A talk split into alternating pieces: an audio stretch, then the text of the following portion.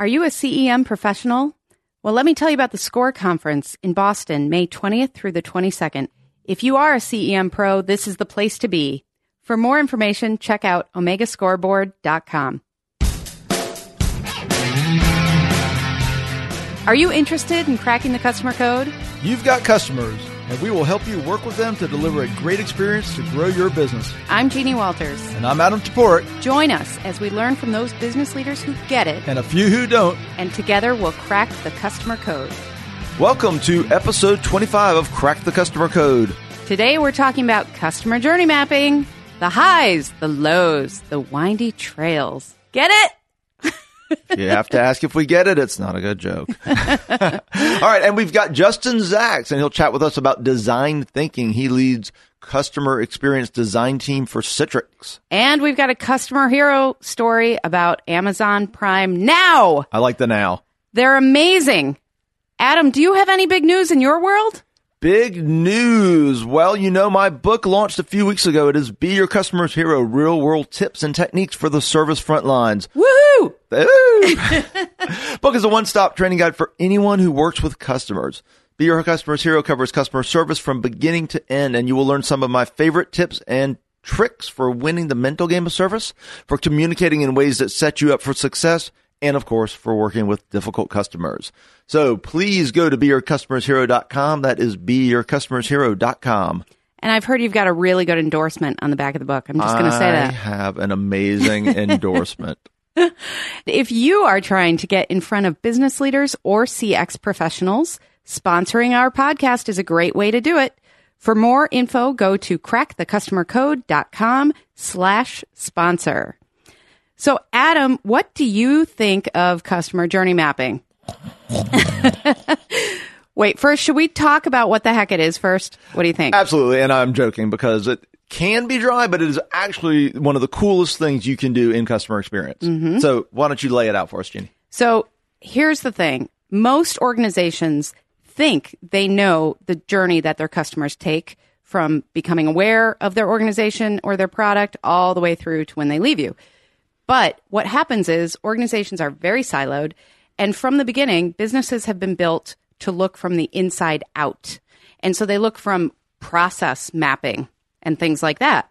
Customer journey mapping flips that script and allows you to look at what is the actual journey that our customers are taking today and how are they interacting with us.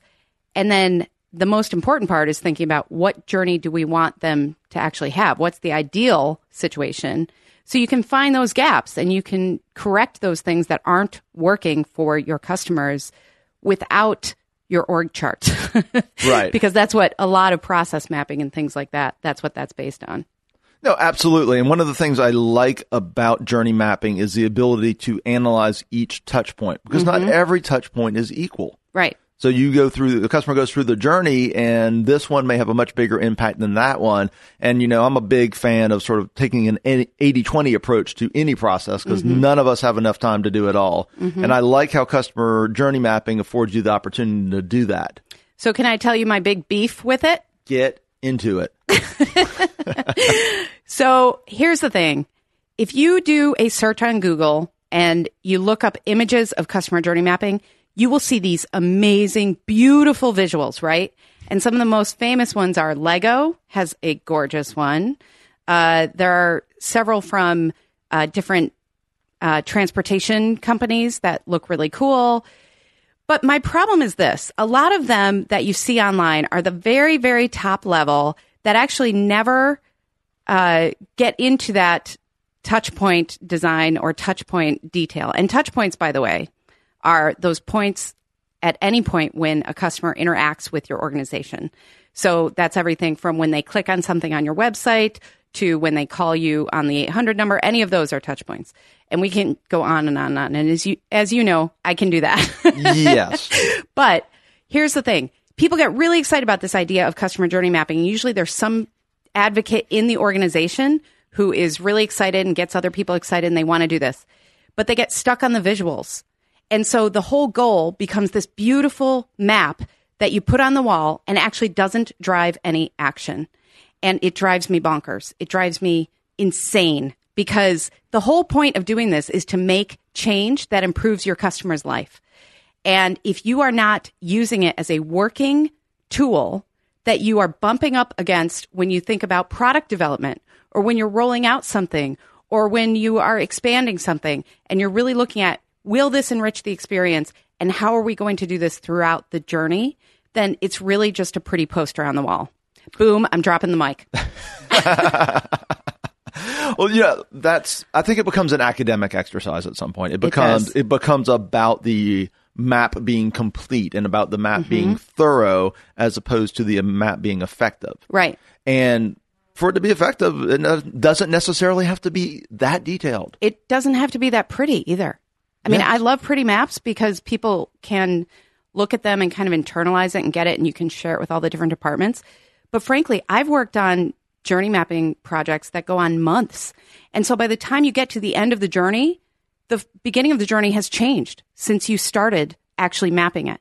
And so if you are not taking that into account, if you are not updating it, if you are not using it as a working tool, then it's really just a really beautiful visual representation of one day many months ago that happened to a customer. So I think it's really important to look at it and figure out how can we use this in the best way. And if you, you know, there's tons of resources on ways to do that. I will say, you know, our blogs are probably some of them, and just finding ways, finding resources to help guide you through that process. Because it's really difficult to look at your organization from the outside in. It's just very challenging. No, absolutely. And the one thing I think I've seen before that just drove me crazy was an entire wall. Mm-hmm. Like I had an entire wall. Mm-hmm. And that's great for detail, and it's mm-hmm. great to start there, but it has to be condensed because no matter what, human beings are looking at this thing. Mm-hmm. And it's like looking at an engineering schematic at some point, especially for big companies that have a very involved journey. Yeah. And it's complicated. I and mean, you've got to break it down so humans can go, okay, mm-hmm. this is actionable. This is something we can do something about. Well, and that's actually why we started what we call micromapping with my organization, because we found that getting that macro level of customer journey mapping, it's super important and great. But if you can look at one part of the journey that you know isn't working as well as you want it to, or if you know that you're rolling something out, you can actually micromap that experience before you roll it out. That's a really powerful tool to make sure that you're delivering what you want to to the customers. So I think that uh, there's tons of uses for it, but putting it in a frame on the wall is not one of them. And I just have to ask, Jeannie, and, and, and I mean this in the nicest way possible, Uh-oh. What happened to you dropping the mic?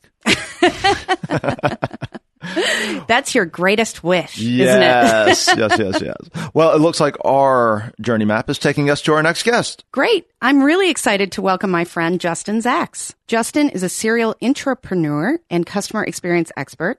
He's also passionate about user-centered design techniques like design thinking, journey mapping, and lean. He currently leads a customer experience design team at Citrix, based out of a virtual office in beautiful Boulder, Colorado. Hi, Justin. Hi, Jeannie. How are you? I'm doing great, thanks. Hey, Justin. Hey, Adam.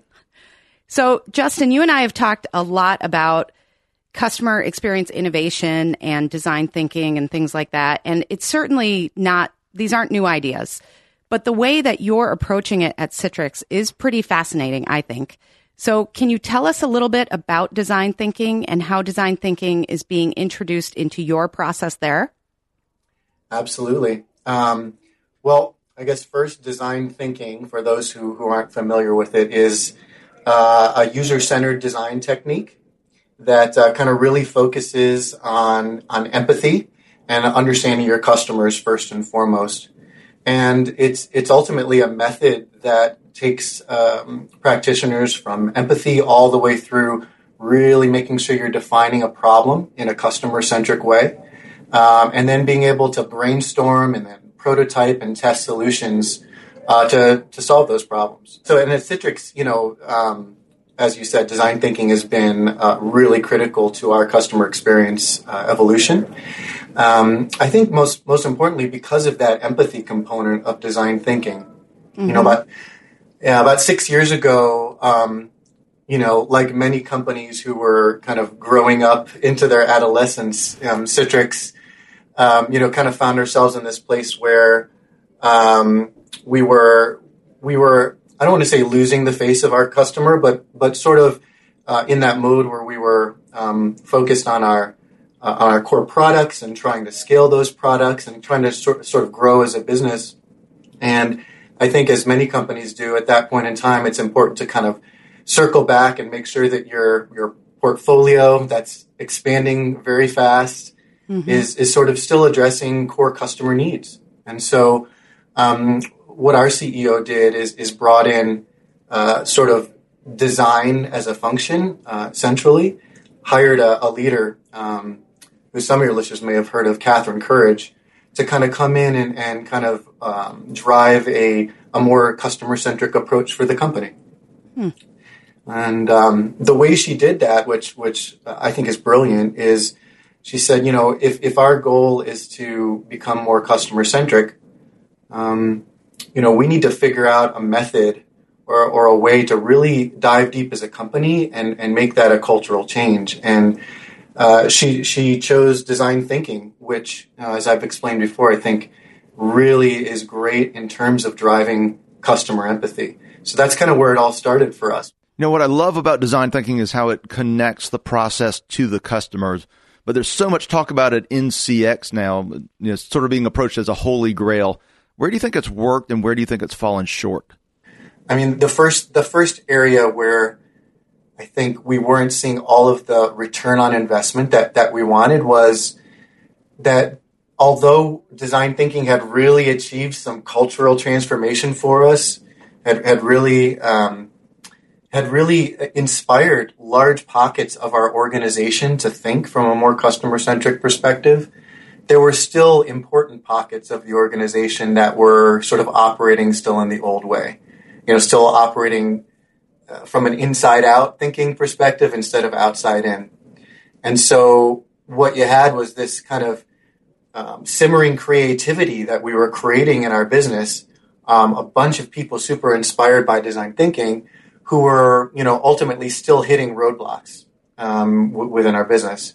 And the second thing that that I think, um, you know, we saw, and I, I think this is not unique to Citrix. I think even in talking with uh, the Stanford D School, who's a huge uh, proponent and part of the driving force behind design thinking, I think one of the things we're seeing is, um, you know, it's sort of hard to take a bunch of folks out of their day job and put them into a, uh, an environment, you know, even if it's a, an incredibly inspiring environment like like the Stanford D School, teach them something like design thinking, and then send them back to their day jobs and expect that somehow magically um, you're going to get you're going to get the re- like business results from that. And what we found was folks would come back with all of this energy, and you know, ultimately, you know, three, four, five weeks later, um, that that spark was somehow suppressed by the daily grind. You know, the old the, the old way of doing things, um, people saying no, and things like that.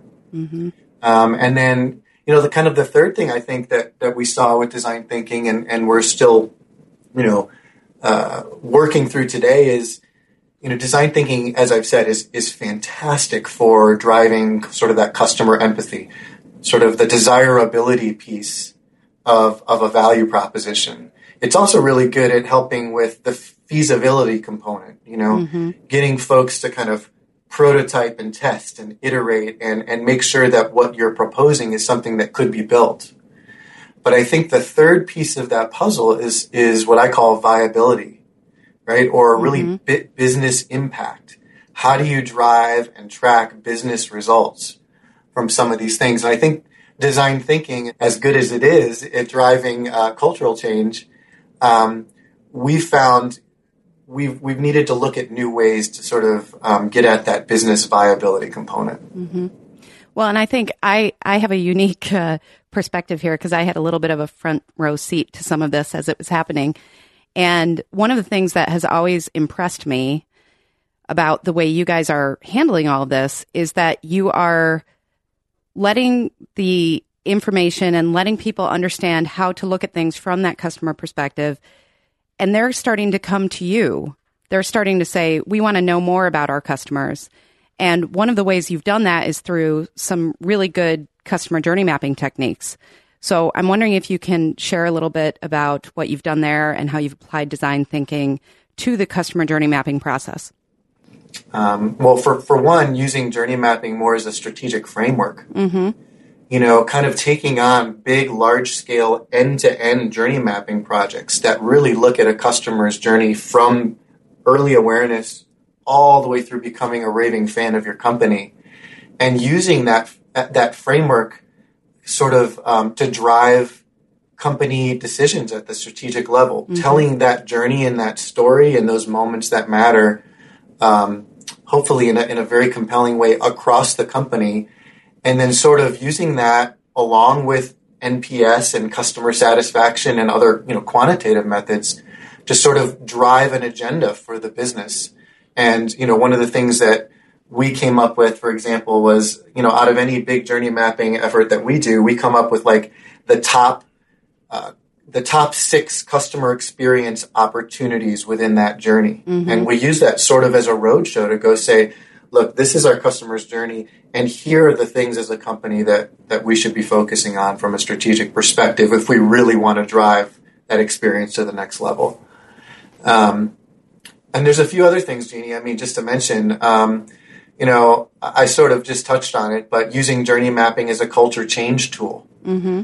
Um, not only telling the story, but having assets that are available to all employees, you know, customer journey websites, mm-hmm. um, inserting that journey into new hire trainings. Um, so we've, we've done a lot of that. And the one, the one, there's two, though, that I've been really excited about most recently, and one is using journey mapping sort of as a competitive tactic. Mm-hmm. um, and, and, you know, we've done some of that. I mean, we map our competitors' journeys as well. Mm-hmm. And it, I have a funny story around that one. We, um, one of my colleagues attended a a, um, a conference where she was doing a talk on, on journey mapping and some of the things that we were doing, and after the talk, one of our, our biggest competitors uh, was, was attending the conference and, and approached her and said, are, are you really mapping our journey? and, and, and, and my colleague said, well, well, yeah, we are. and, and, and, and the competitor said, well, can I see it? And so I think, you know, there's really something there, and I'm not sure everybody's doing this, but we've gotten a lot of value out of saying, look, what is our competitors' experience, and, mm-hmm. and how are we truly different um, in what we're doing? Uh, we like to say that we're different, but how are we really? And then, um, you know, the last one I'd say, Jeannie, not to leave it off the table, is is uh, we've started using journey mapping uh, externally with our customers as mm-hmm. a customer engagement tool. So, you know, what we found is that our customers, in, in our case, you know, Citrix largely works with enterprise I T organizations, mm-hmm. uh, helping them to deliver great experiences to their employees, to their end users. And one of the things we found a, a lot of traction with is, you know, helping our customers, those enterprise I T organizations, to do some journey mapping on their customers' experience. And, and journey mapping is such a great tool for that because it really is simple. It's straightforward. It's right. visual. You don't have to be a rocket science to kind of to kind of participate in it. So we mm-hmm. found a lot of intra- attraction in sort of engaging our customers around their user experience um, mm-hmm. and helping them with journey mapping. Well, as usual, Justin, you and I could probably talk about this all day. Yeah, this has been great. So I appreciate you sharing what you guys are doing because, as I said, I kind of had a front row seat to it and uh, was part of some of what you've done. And I, I think it's really... Uh, It's forward thinking because it does provide a framework that other people are looking at and thinking, I, I can use this to not only make my customers' lives better, but to make my job easier. And I think that's the the direction that we have to go with these types of tools. So, uh, so thank you so much for coming on and talking with us about journey mapping and design thinking and all the cool things you're doing. And I hope it's a beautiful day in Boulder. All right, guys. Thank you very much. Thanks. Take care. Bye-bye. So, Jeannie, get out your trumpet. Why is that? Because it's time for Customer Hero, Customer Zero. So, let me ask you a question. Do you have a hero for us today? Do I ever? We have spoken about Amazon a lot on this program before, but today they're our hero for the first time. Wow, I can't believe they haven't made Hero yet. I know. So congratulations, Amazon. Now you've made it. Yes, exactly. you, you've arrived. But this is specifically about their new program called Amazon Prime Now. And it's only being piloted in a few places, but they're rolling it out pretty quickly. So who knows how many cities it will be in by the time people listen to this. But let me ask you, are you a Prime member? You know I am. I'm a Prime addict. There's a difference. And so what do you love about it? Well, I'm lazy. No, I mean, convenience. It's all about convenience mm-hmm. and cost effectiveness. And they, I mean, they have me, you know, they really do, because I have all my information in there. It's free two day shipping for most of what I order. Mm-hmm. And barring a huge price discrepancy for many things, I go straight there. Well, and I think what they've done a really good job of with Prime is introducing more and more features as it evolves. So now there's all this instant video, Prime Video that you can get. They're, yep. they're releasing original content just like Netflix and everybody else. Uh, and they have the whole H B O catalog, which you, you and yes. I are both big H B O fans. Yes, yes. And uh, they've got a lot of things that you can't really find an, anywhere else, I found. But Prime Now is going to blow your mind. Ready? So they're piloting this in, in just a couple of cities, like I mentioned, like Miami and Dallas, New York and Baltimore. I think Atlanta was added. And it's really kind of amazing because Prime Now has two levels of the offering, and it's for existing Amazon Prime members. There's free two-hour delivery. Insane. Did you hear that? Two-hour delivery. So if you're sitting there and you're like, you know what I really need is another pair of skinny jeans, because I'm Adam and I love skinny jeans. Nice, thanks. Uh, you could get your skinny jeans in two hours in some cases. I have to complete my hipster look. That's right. That's right. And you can even get one hour delivery in certain zip codes for seven dollars and ninety-nine cents. So seven dollars and ninety-nine cents. So if you think about what this does, I see it as a total disruptor. But if you peel back the layers of the onion a little bit and see how they're doing this, it's incredibly clever. I have no idea how their distribution works, except I do know that as part of this program, you agree to kind of a mandatory tip of a minimum of five dollars to the driver who drops it off. So what that means is the customers are actually helping pay for the delivery mechanism. And by agreeing to do that, the driver feels good about it. And so they've got a bigger fleet than they might have. Uh, the costs are kept down for the actual purchases. And they can offer this in this really amazing way. And clearly the inventory isn't what it is on Amazon dot com, but it's still amazing. I mean, I think it's in the well into the tens of thousands of products that they say they have available via this this way. Well, one, we have a whole generation coming up that basically wants immediate responses to everything. Mm-hmm. And now Amazon is setting expectations of a two-hour delivery window. Mm-hmm. So as of now, I'm officially out of customer service.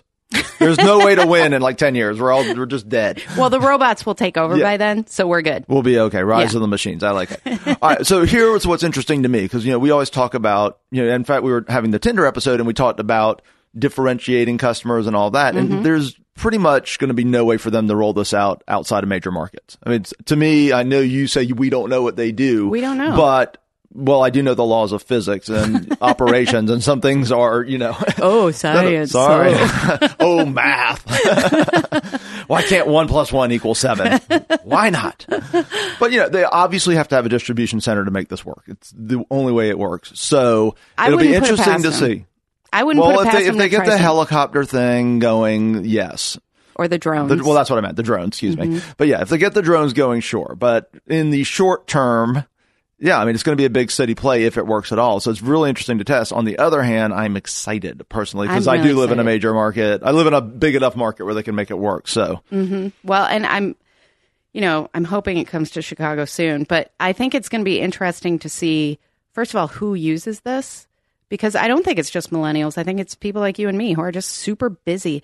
I mean, if I had this available two hours before a kid's birthday party, you have any idea how many times I'd use it instead of running to the local store, which is terrible, right? Because that's what this disruption might do. It might force decisions, or not force, but we have options that we didn't have in the past, and that might actually take away from local retailers. So there might be a dark side to this as well, But I think for customers and for Amazon to innovate in this way, I think that's a win. I think that's a hero. Yeah, I think it will absolutely, again, just like Amazon has continued to do for over a decade, shift the landscape of what that competitive environment right. looks like. Right. And, you know, one thing I would really, really, really want to see the technology that they use for the drivers, mm. how to route it and how to get everybody in the right place to make these windows, because it's got to be incredible. Well, they pro- it's probably similar to how Uber and Lyft provide their own navigation because they, they want to provide the best route. So I bet that they have something that possibly they've developed that they are, you know, again, the robots are taking over. That's the message, really, that we're trying to get across here. Just we are all useless. Prepare for the robots and the drones. That sounds good. Well, I think we can wrap up there. Excellent. Well, thanks for listening to episode twenty-five of Crack the Customer Code. I'm Jeannie Walters, and you can find out more about me at three sixty connects dot com. And I'm Adam Taborik. My website is customers that stick dot com. Find more episodes and all these show notes at crack the customer code dot com. Hey, and if you haven't already, please subscribe on iTunes or Stitcher so you'll never miss an episode. And we love reviews. Please leave us a few stars and a few comments about what you like, what you'd like us to do more of, or guests you'd like us to invite. And please tell someone you know. We love when you tell your friends. Until next time, take care of yourself. And take care of your customers.